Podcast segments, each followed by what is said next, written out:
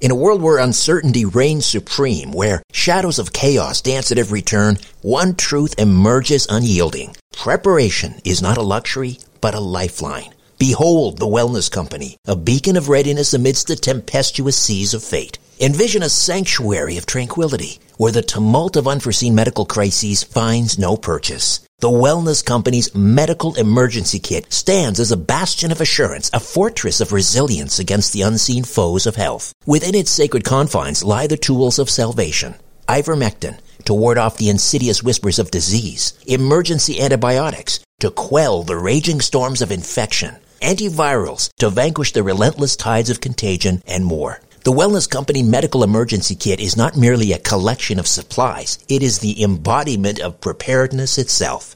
Crafted by the hands of esteemed healers led by luminaries such as Dr. Peter McCullough, Dr. James Thorp, Dr. Harvey Risch, and Dr. Drew Pinsky, this kit stands as the pinnacle of safety, the zenith of prevention. These truth-seeking doctors have forged a testament to vigilance, a testament to the unwavering pursuit of well-being. Embrace the certainty that comes from being armed against adversity. Embrace the Wellness Company, for in its embrace lies the promise of resilience, the promise of a brighter tomorrow amidst the chaos of today. Don't wait for the next crisis to strike. Visit twc.health forward slash strange planet and use promo code strange planet for an exclusive 10% discount. Prepare today and rest easy tomorrow. This is the story of the one. As head of maintenance at a concert hall, he knows the show must always go on. That's why he works behind the scenes, ensuring every light is working, the HVAC is humming, and his facility shines. With Grainger's supplies and solutions for every challenge he faces, plus 24 7 customer support, his venue never misses a beat. Call quickgranger.com or just stop by. Granger, for the ones who get it done. Conspiracy Unlimited with Richard Syrett. On this episode, a revealing look at demons, devils, fallen angels, and the darker side of human nature. People manifest symptoms and behaviors that can look like demonic possession on their own. I've actually seen it happen in a physical therapy unit where there were children who had some mental issues and it looked like they were possessed. Now, I'm not going to say that this doesn't exist, but are these priests and are these demonologists viewing what they're dealing with through a distorted lens based upon their own beliefs? This podcast is sponsored by International Star. Choosing a gift for someone special can be a daunting task.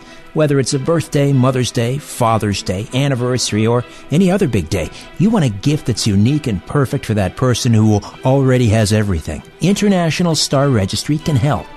They've been providing unique gift ideas for over 25 years. International Star Registry lets you name an actual star in the sky after your special someone. Name a star after someone you care about and they'll remember it forever and never forget your thoughtfulness. The address is getarealstar.com. Getarealstar.com to give someone the gift of a real star in the sky. That address again, getarealstar.com. Conspiracy Unlimited with Richard Syrett. Pursuing the truth wherever it leads. Exposing evil and corruption and the secret machinations of powerful elites. Revealing the high strangeness beneath the surface of our supposed reality. Coming to you from his studio beneath the stairs. Here's Richard Syrett. I just wanted to give you an update on the raccoons in the attic situation. That scratching noise that kept me up for two consecutive nights has now stopped, uh, which means one of three things. Number one, there isn't a raccoon in the attic. Uh, perhaps it was just on the roof trying to get in for two straight nights. It couldn't get in and gave up and then moved on. Number two, I imagined the whole thing, some sort of auditory hallucination that comes with too little sleep and perhaps old age. Uh, and three, this one really concerns me. Uh, there is an expectant female raccoon in the attic above my head, and all has quieted down because she's getting ready to have her litter. Quite frankly, I'm hoping it's the auditory hallucination. I suppose I can't entirely discount a fourth option demonic activity. Why not? Uh, I do, for the record, believe in an unseen world. I, I believe in angels, both kinds, the good and the fallen variety. And as a uh, Bible believing Christian, I believe in the existence of demons. In fact, I was, was talking about demonic possession with a, uh, a psychiatrist on Coast to Coast a couple of weeks ago, Dr. Richard Gallagher, and he insists uh, he's identified a number of authentic cases of demonic possession. And of course, earlier this week, Ryan Pitterson uh, was on the pod talking about uh, the Nephilim and their fathers, the fallen angels. Geez, I hope by talking about this subject, I haven't opened myself up to some kind of demonic oppression or, or infestation. If there are demons in the attic, I hope they'll busy themselves with all the back issues of National Geographic we store up there and they'll leave my eternal soul the hell alone. Ah, what the heck? Why stop now? Let's get into this some more, shall we? The devil goes by many names and his tribe is legion. Throughout human history, we've been obsessed with the dark opposites of God and angels, light and mercy. Whether it's our religions and sacred texts, folklore and myths of old, legends, fairy tales, novels, or the movies and television shows of today, the dark entities enthrall us, terrify us, and remind us of the dualities of life. But where did they originate and are they real? Does every religion or region of the world include them? Well, that's what we're going to discuss over the next 40 minutes or so. Marie D. Jones is a best-selling author of nonfiction and fiction and a screenwriter producer with her own company, Where's Lucy Productions. She's appeared on television and on radio all over the world and has hundreds of credits writing for magazines, guest blogs, reviews, short stories, online articles, gift books. She's lectured widely on the paranormal, unknown anomalies, cutting edge science, metaphysics, and human consciousness. Her latest book, co-authored by Larry Flaxman, is Demons, the Devil, and Fallen Angels. Hey, Marie, welcome to Conspiracy Unlimited. How are you? I'm doing great. Thanks for having me. All right. Congratulations on the new book in which you uh, co-author with uh, Larry Flaxman. You two have collaborated on a lot of uh, of books. What is it now? At, at, least the two of you, what, 15? Oh, no. No? For me, it's getting close to that, but I think this is our ninth book, and we're planning on doing another one. Um, so that'll be number 10. Excellent. But yeah, it just seems like seems like they're all you know. There's 15 of them. Well, you are you are so prolific, and I always look forward to the next one and the next one and the next one. And now we have demons, the devil, and fallen angels. Uh, and this topic, I mean, there's such a proliferation on on television and in films and in literature. So much of it now. Uh, I mean, just look at the the the weekly TV lineup. It's just chock a block with shows about demons and the occult and the paranormal, uh, which is, you know, sort of caused a bit of a backlash, I suppose, from uh, religious uh, people. And so I'm, I'm just wondering, do you think we're in a bit of a satanic panic? You know, I think it kind of goes in cycles because if you recall, you know, years ago when movies like The Exorcist came out and The Omen and Entity, and there were a number of really, really creepy horror movies that focused on demons or Satan or the devil or the Antichrist, what you know, whatever. And it, and then it kind of disappeared for a while, and we went through our ghost period you know, and then we might go through a UFO period where movies and TV shows are focusing on UFOs. Now it seems like uh, demons have come back into favor.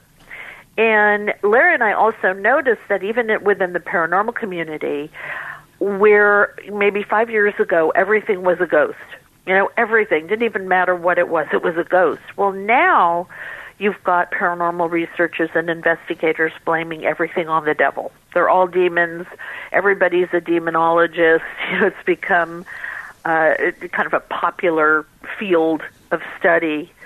So uh, I think it goes in cycles, and I think also when society is falling apart a little bit, we we tend to pay more attention and give more energy to the the dark side. Um, but you know, in my opinion, I, like I hear people say things like, "Well, Satan is alive and running around in the streets, and he's controlling people and controlling our politicians." And uh, to me, that's a cop out. I think that's an excuse for the darker side of human behavior. Um, and and that's one of the things that we definitely wanted to explore is is there a link between the dark side of our own behavior, our own shadow image, and this sort of fascination that we have for demons and the devil?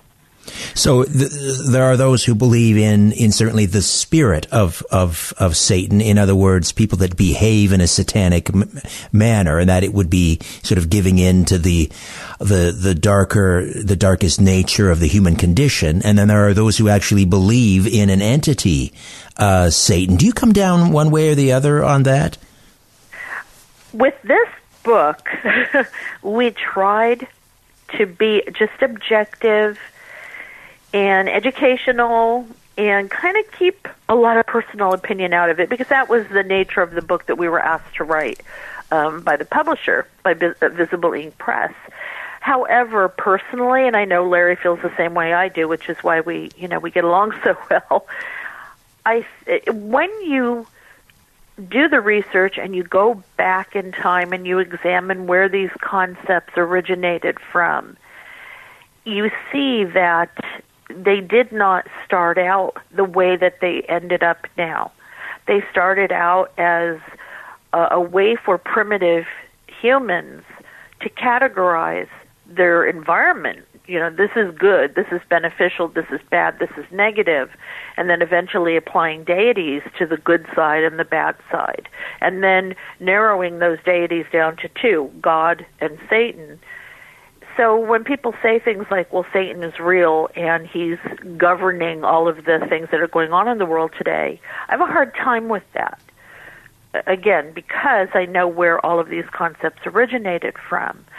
But what I do agree with is that there is a, a darker adversarial element within each of us. I think you know, this may sound a little metaphysical, but I think that we're all walking gods and Satan you know, we have the capability of violence and destruction just as we do love and, and creation.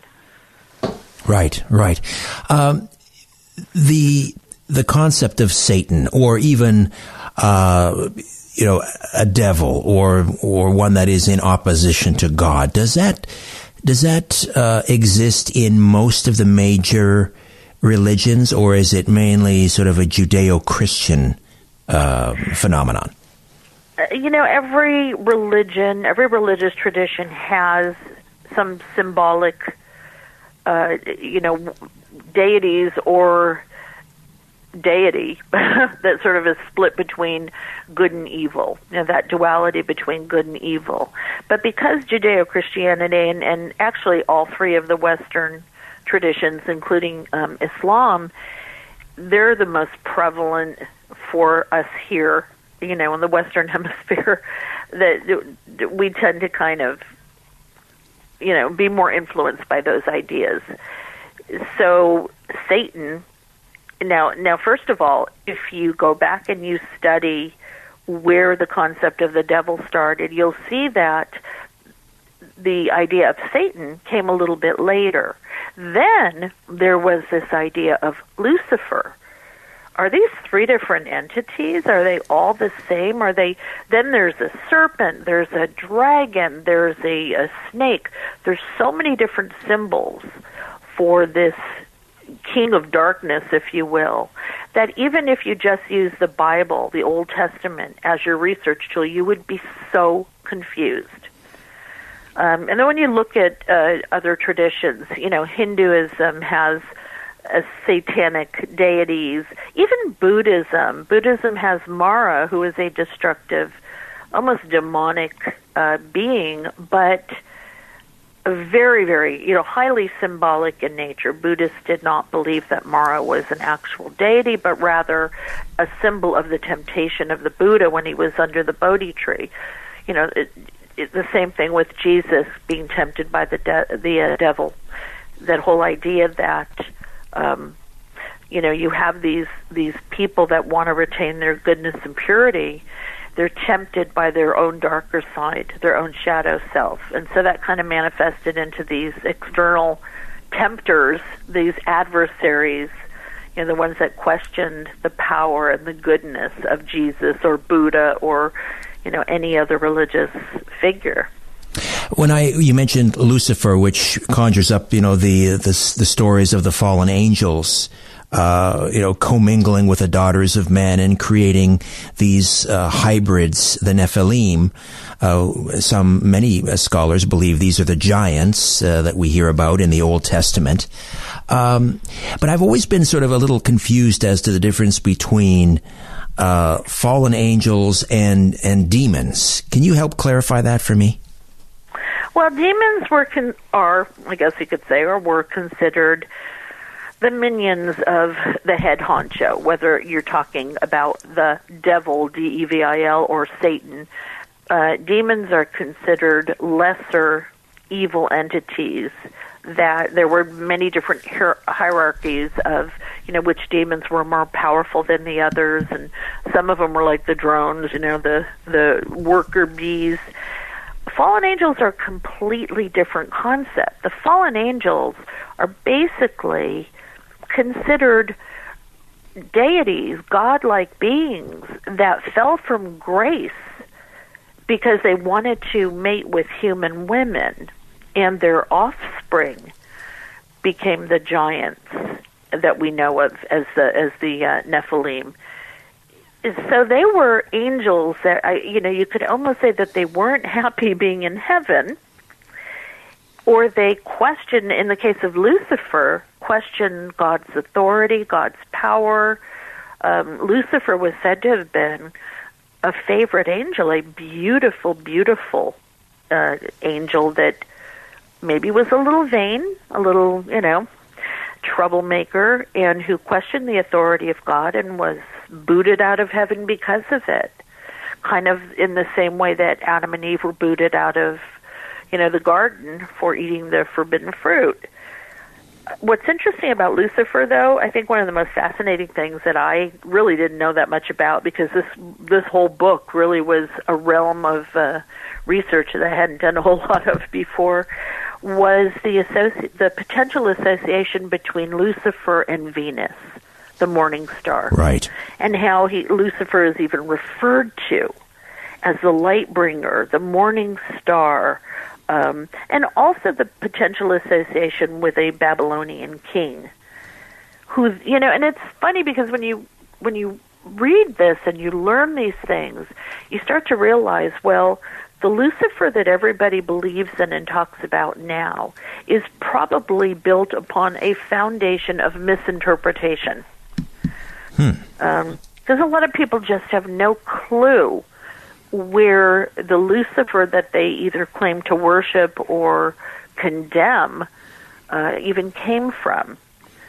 So the fallen angels are fascinating, though, and I don't necessarily think they qualified as demons, but we included them in the book because they do take on a sort of darker aspect simply because they went against the the decision of God, you know, and they came down and they mated with lowly human women.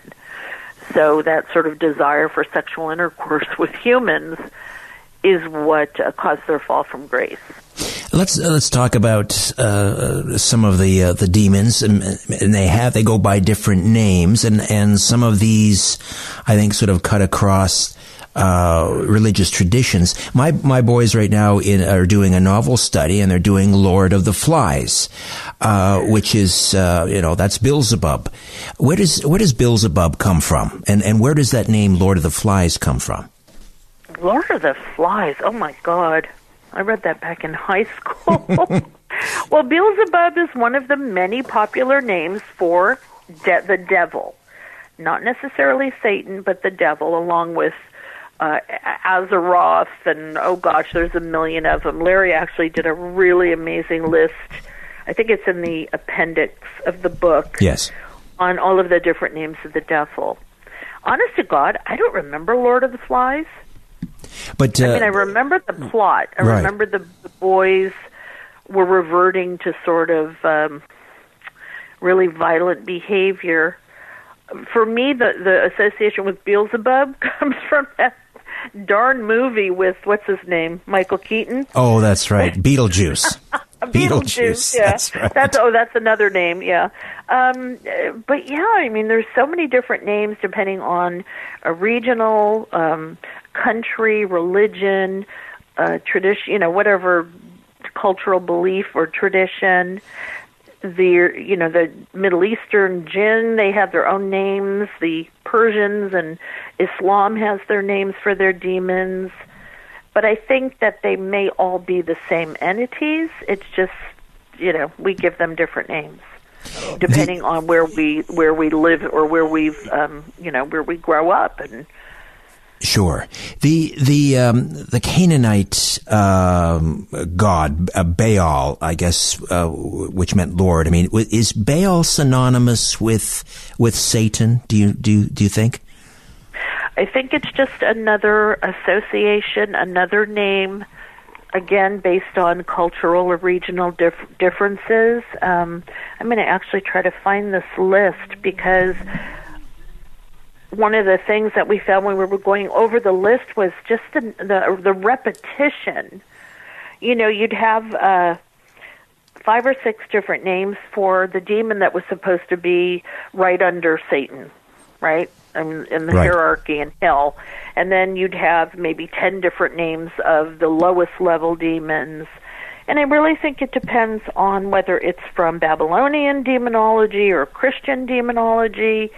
Is it, you know, Hungarian? There's Roman demonology. We found so many different names of entities that all seem to be the same when when you sort of did a little bit of comparison um, oh my gosh, Hindu demonology.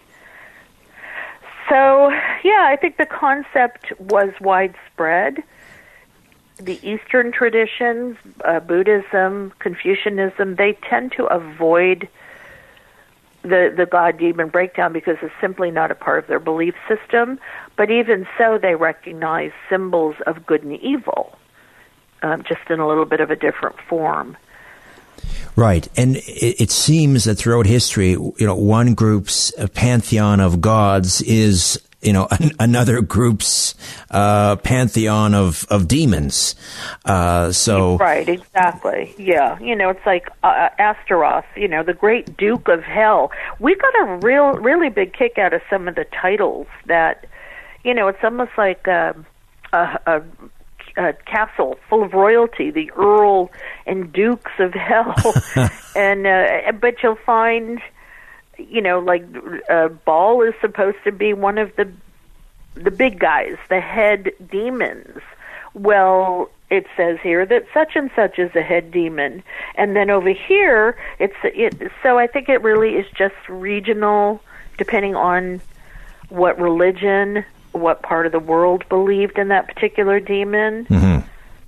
Yeah, but well, I kind of tend to think that they're talking about the same the same thing. Right. Not I mean, that you know, so people don't think, "Oh my God, there's millions of demons out there." Well, that could be true, but I tend to think it's more um, like we call a, a, a dog a dog, but you know, in a different language, they call it uh, what is it, perro in Spanish, and and we may give different names to different things that somebody in Taiwan will have a complete different name for, but we're all talking about the same thing. Right, right. Do do you include in, uh, I guess the um, it's kind of like an the Audubon guide to demons here, but uh, the Audubon Field Guide of Demonology. Yeah, would, would incubus, incubus and succubus and uh, things like the old hag be part of that? You know, we included them. We included cryptids. We included shadow people, hat people, Mothman, um, the old hag, Krampus, uh, succubi, incubi. We included anything and everything that we have seen people associate with evil.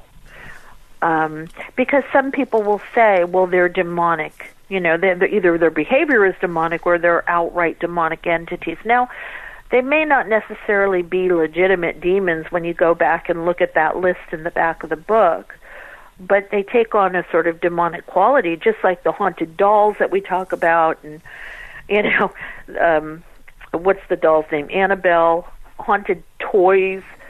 Are these, you know, are they possessed by demons? Are they just evil?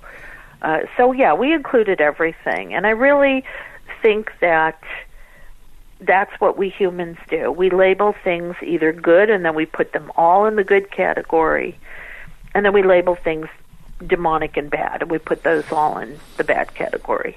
Right. Even though they might not be. You know, if you if you look at uh, something like Mothman, was Mothman a demonic entity? I know that you know that there are people that say that he he it was frightening and caused death, um, but I don't necessarily know that it was demonic so much that it might have been something completely from another reality or another dimension.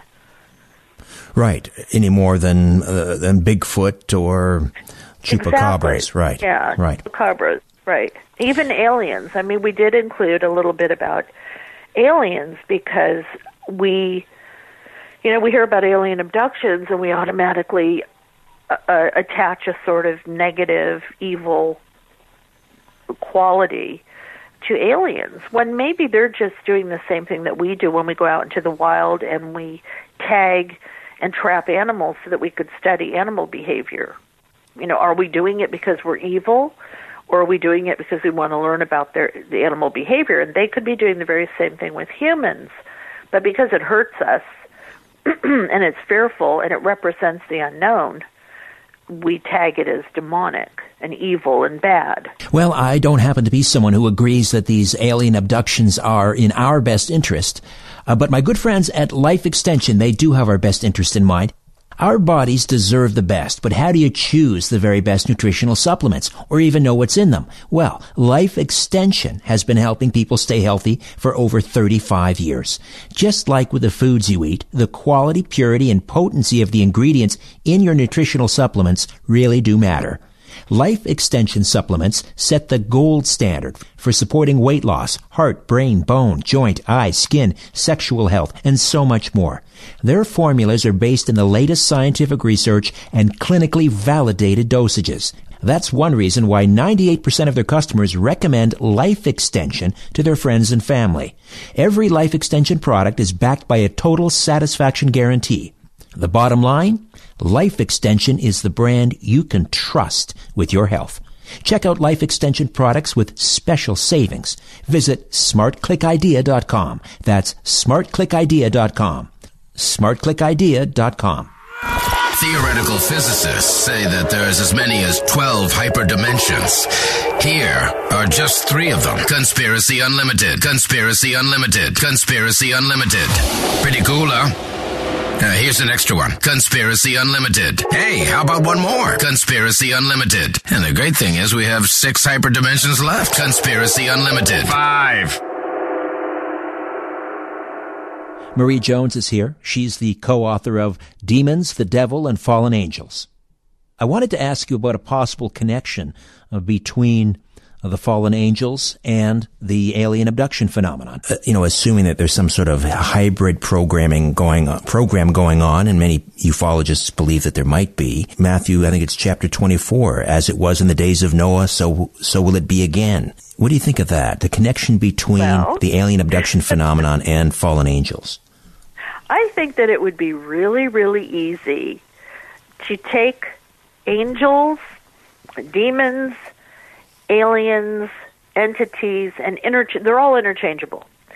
Were were the were the people that wrote the the texts that were used in the Old and New Testament, and you know, were our ancestors seeing angels, or were they seeing aliens coming down from the sky? And and because they didn't have any scientific understanding of the fact that there could be other civilizations traveling here from, you know, far out in the universe or possibly another universe, they they gave it a religious connotation, right? But could they have been seeing aliens? And could those aliens have been breeding with human women? And could the the Nephilim have been hybrids? human alien hybrids. And I know that, you know, the ancient alien theory speaks of a lot of alien intervention and interference, possibly, throughout human history. So we don't have any way of really knowing if they're talking about honest to God angels that sat at the right hand of the Father up in heaven and then, you know, some of them fell from grace, or aliens that they just didn't really quite know how to um, wrap their minds around. The, are the aliens today angel? You know, I mean, right. I, I just really feel like you've got all these this imagery of things that look like UFOs and and you know men wear or people wearing spacesuits and things that look like they're alien intermixed with stories of angels and you know whether it's ancient Greek or Roman mythology or what have you uh, religion myth are they talking about angel angels and demons or are they talking about aliens that is the uh, the sixty four million dollar question. Yeah. um, I recently, um, uh, I've, I've, talked to him before, but recently uh, on Coast to Coast, I interviewed Dr. Richard Gallagher, who is a state certified psychiatrist in New York. And uh, oh, maybe ten years ago, he wrote a piece for the uh, it was a Catholic publication called the New Observer, uh, titled "An Authentic Case of Demonic Possession." And uh, he was asked to uh, consult with a group of, uh, of priests uh, and they brought this uh, woman whom he calls Julia uh, to his office. And after sort of putting her through a battery of psychological tests and so forth, he, he came to the conclusion that she, this was an authentic case of demonic possession. What do you make of that? Well, okay. So again, I, I, am kind of split down the middle here. Um, so we wrote a lot about exorcisms and uh, demonic possession, and there are a lot of really compelling cases. But because I I don't know because I'm the daughter of a of a physicist and have a little bit of a skeptical bent, I also know that people manifest symptoms and behaviors that can look like demonic possession on their own. Um, you know, I've I've actually seen it happen in a physical therapy unit where there were children who had some mental issues and um, you know not to breach anybody's privacy, but it looked like they were possessed. Now, I'm not going to I'm not going to say that this doesn't exist, but are these priests and are these demonologists viewing what they're dealing with through a distorted lens based upon their own beliefs? um, because we don't hear a lot about demonic possession outside of countries that are not uh, primarily uh, Christian. Hmm. And, and even if you go to places like Africa, uh, or even you know within voodoo and Santeria, now the, now they'll tell you that they're being possessed by the spirits, but they're not necessarily demonically possessed. It's a, it's a little bit of a different concept. But those religions here in America have been heavily influenced by Catholicism.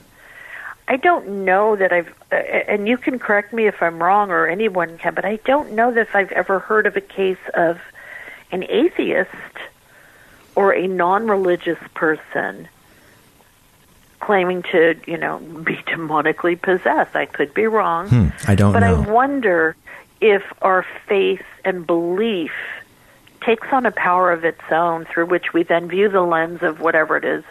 You know, some of these people could have had severe mental illness. Some of them could have been schizophrenic.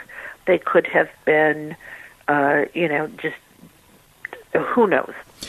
Well, in, in, in, Gallagher's case, I mean, he was trained obviously to determine whether if there was any underlying mental illness, and in, in, this case, he he ruled all of those things out. And uh, um, I'm curious yeah. what made him think that it was though, because you know, are there any people who are not priests or you know trained in the Catholic Church or whatever church?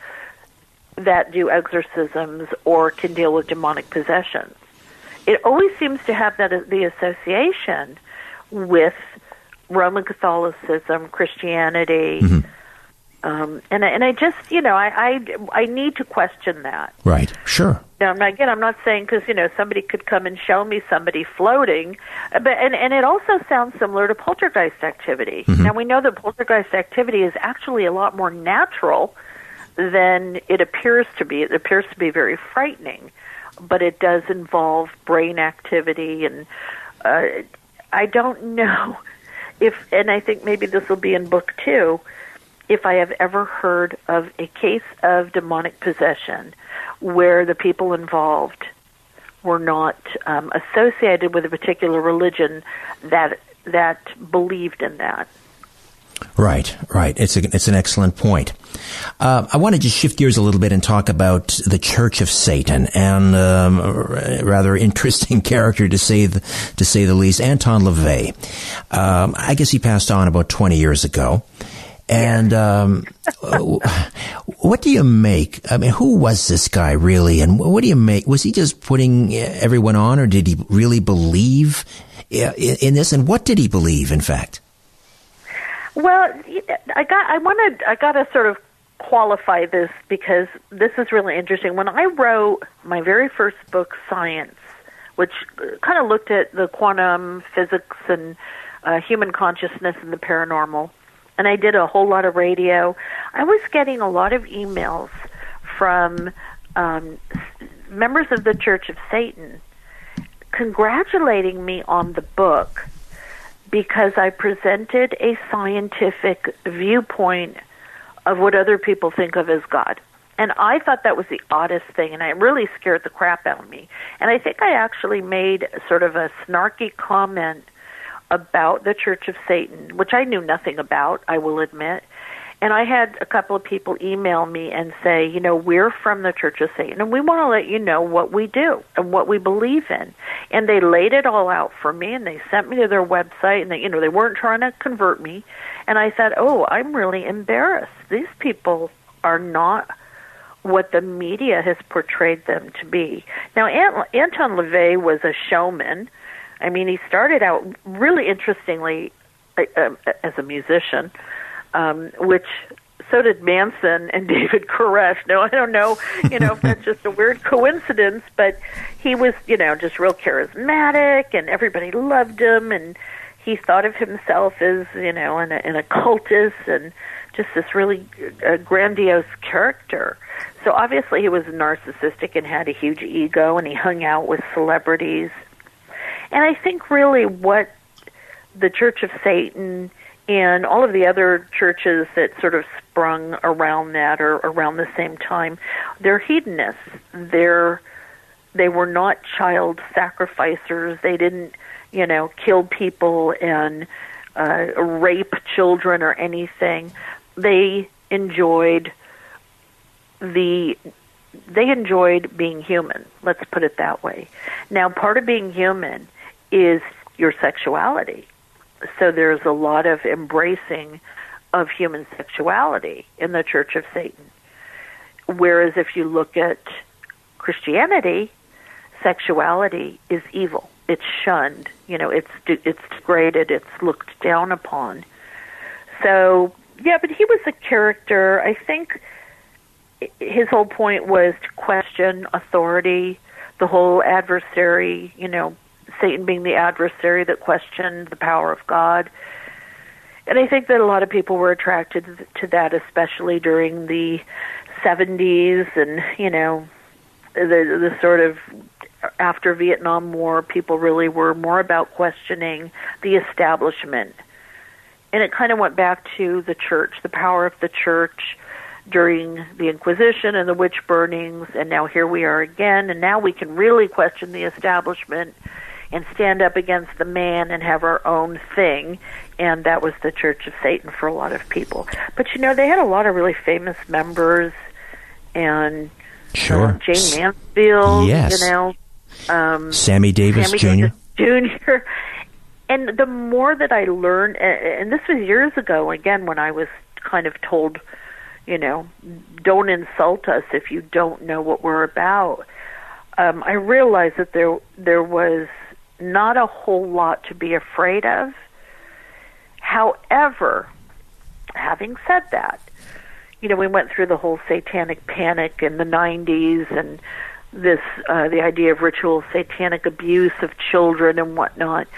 Just because the Church of Satan and some of these other organizations were not doing evil things doesn't mean that there were extremist groups that you know that were there were there were extremist satanic groups just as there are extremist Christian, you know, the white supremacist identity movement, and just as there are extremist Muslims.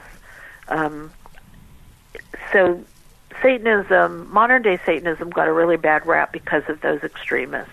They were committing crimes, they were killing cats.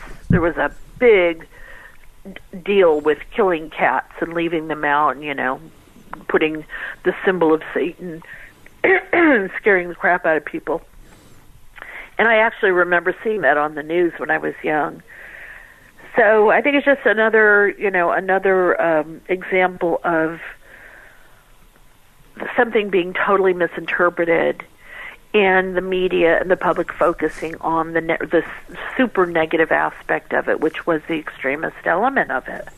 Well, I, I mean, the Church of Satan became a legitimate religion, mm-hmm. and even the army, you know, they they included right. it in their uh, chaplain manual, so it couldn't have been that bad.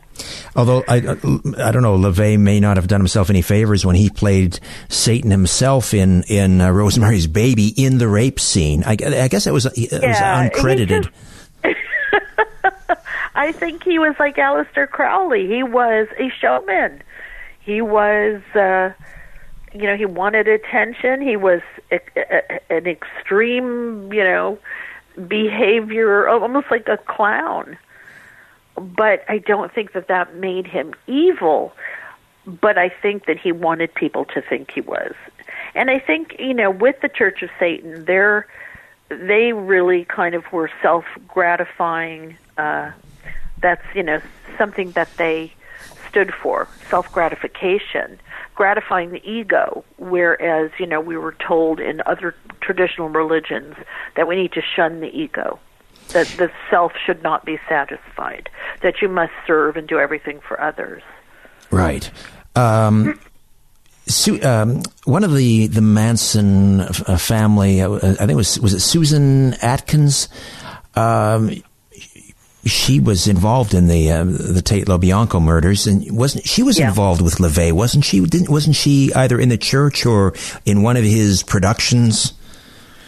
I think so. Yeah, yeah. I'm trying to remember, but you know, yeah, I, I, this is where this is where the line becomes very blurred. Are these true religions or are they cults? You know, where where does the line between a church that's led by someone who is that um, extravagant and sort of flamboyant and boisterous, does it turn into a cult? But the the thing the things that we found with satanic cults was that they tended to be again more extremist. They mm-hmm. were not about you know filing nonprofit paperwork and trying to do things legally they were more just about we're, we can do whatever we want, following uh, some leader blindly. You know, a lot of people said that Charles Manson was a Satanist. I think he was just nuts. I don't yeah. think he was lucid enough to really even understand these concepts. Right, right. but look at somebody like David Koresh. Now, David Koresh was on the other extreme because he believed that he was chosen by God to lead the Branch Davidians. Mm-hmm. And so here you have sort of the flip side of Anton LaVey or, or of a Charles Manson.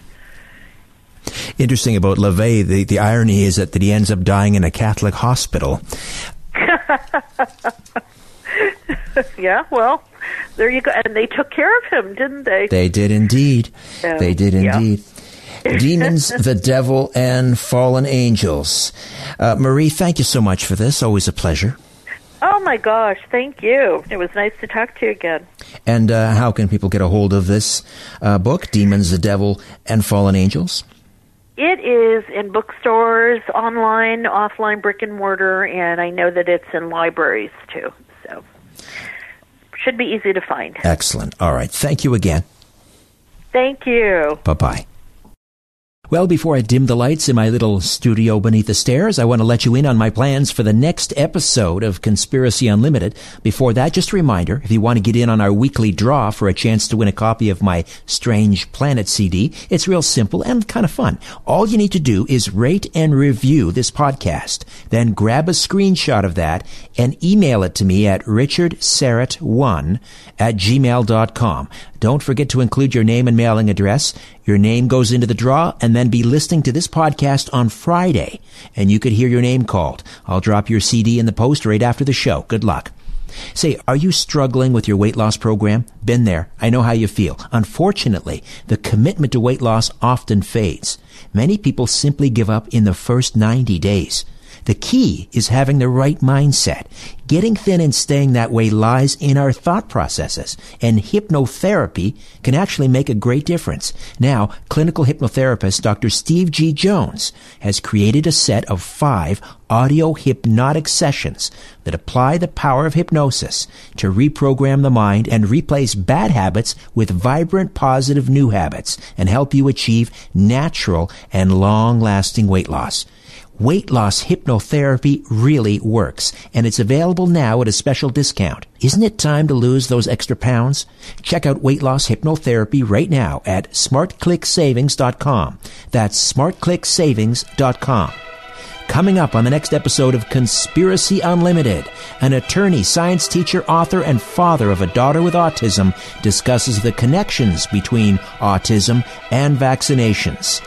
Until next time, I'm Richard Syrett. So long for now.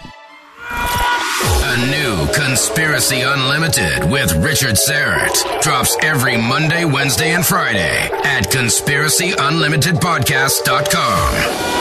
Blow your mind. That is all for now. Oh, and remember to share and give a five star review because we have huge egos and need love. We're like cats. We need, we need constant petting.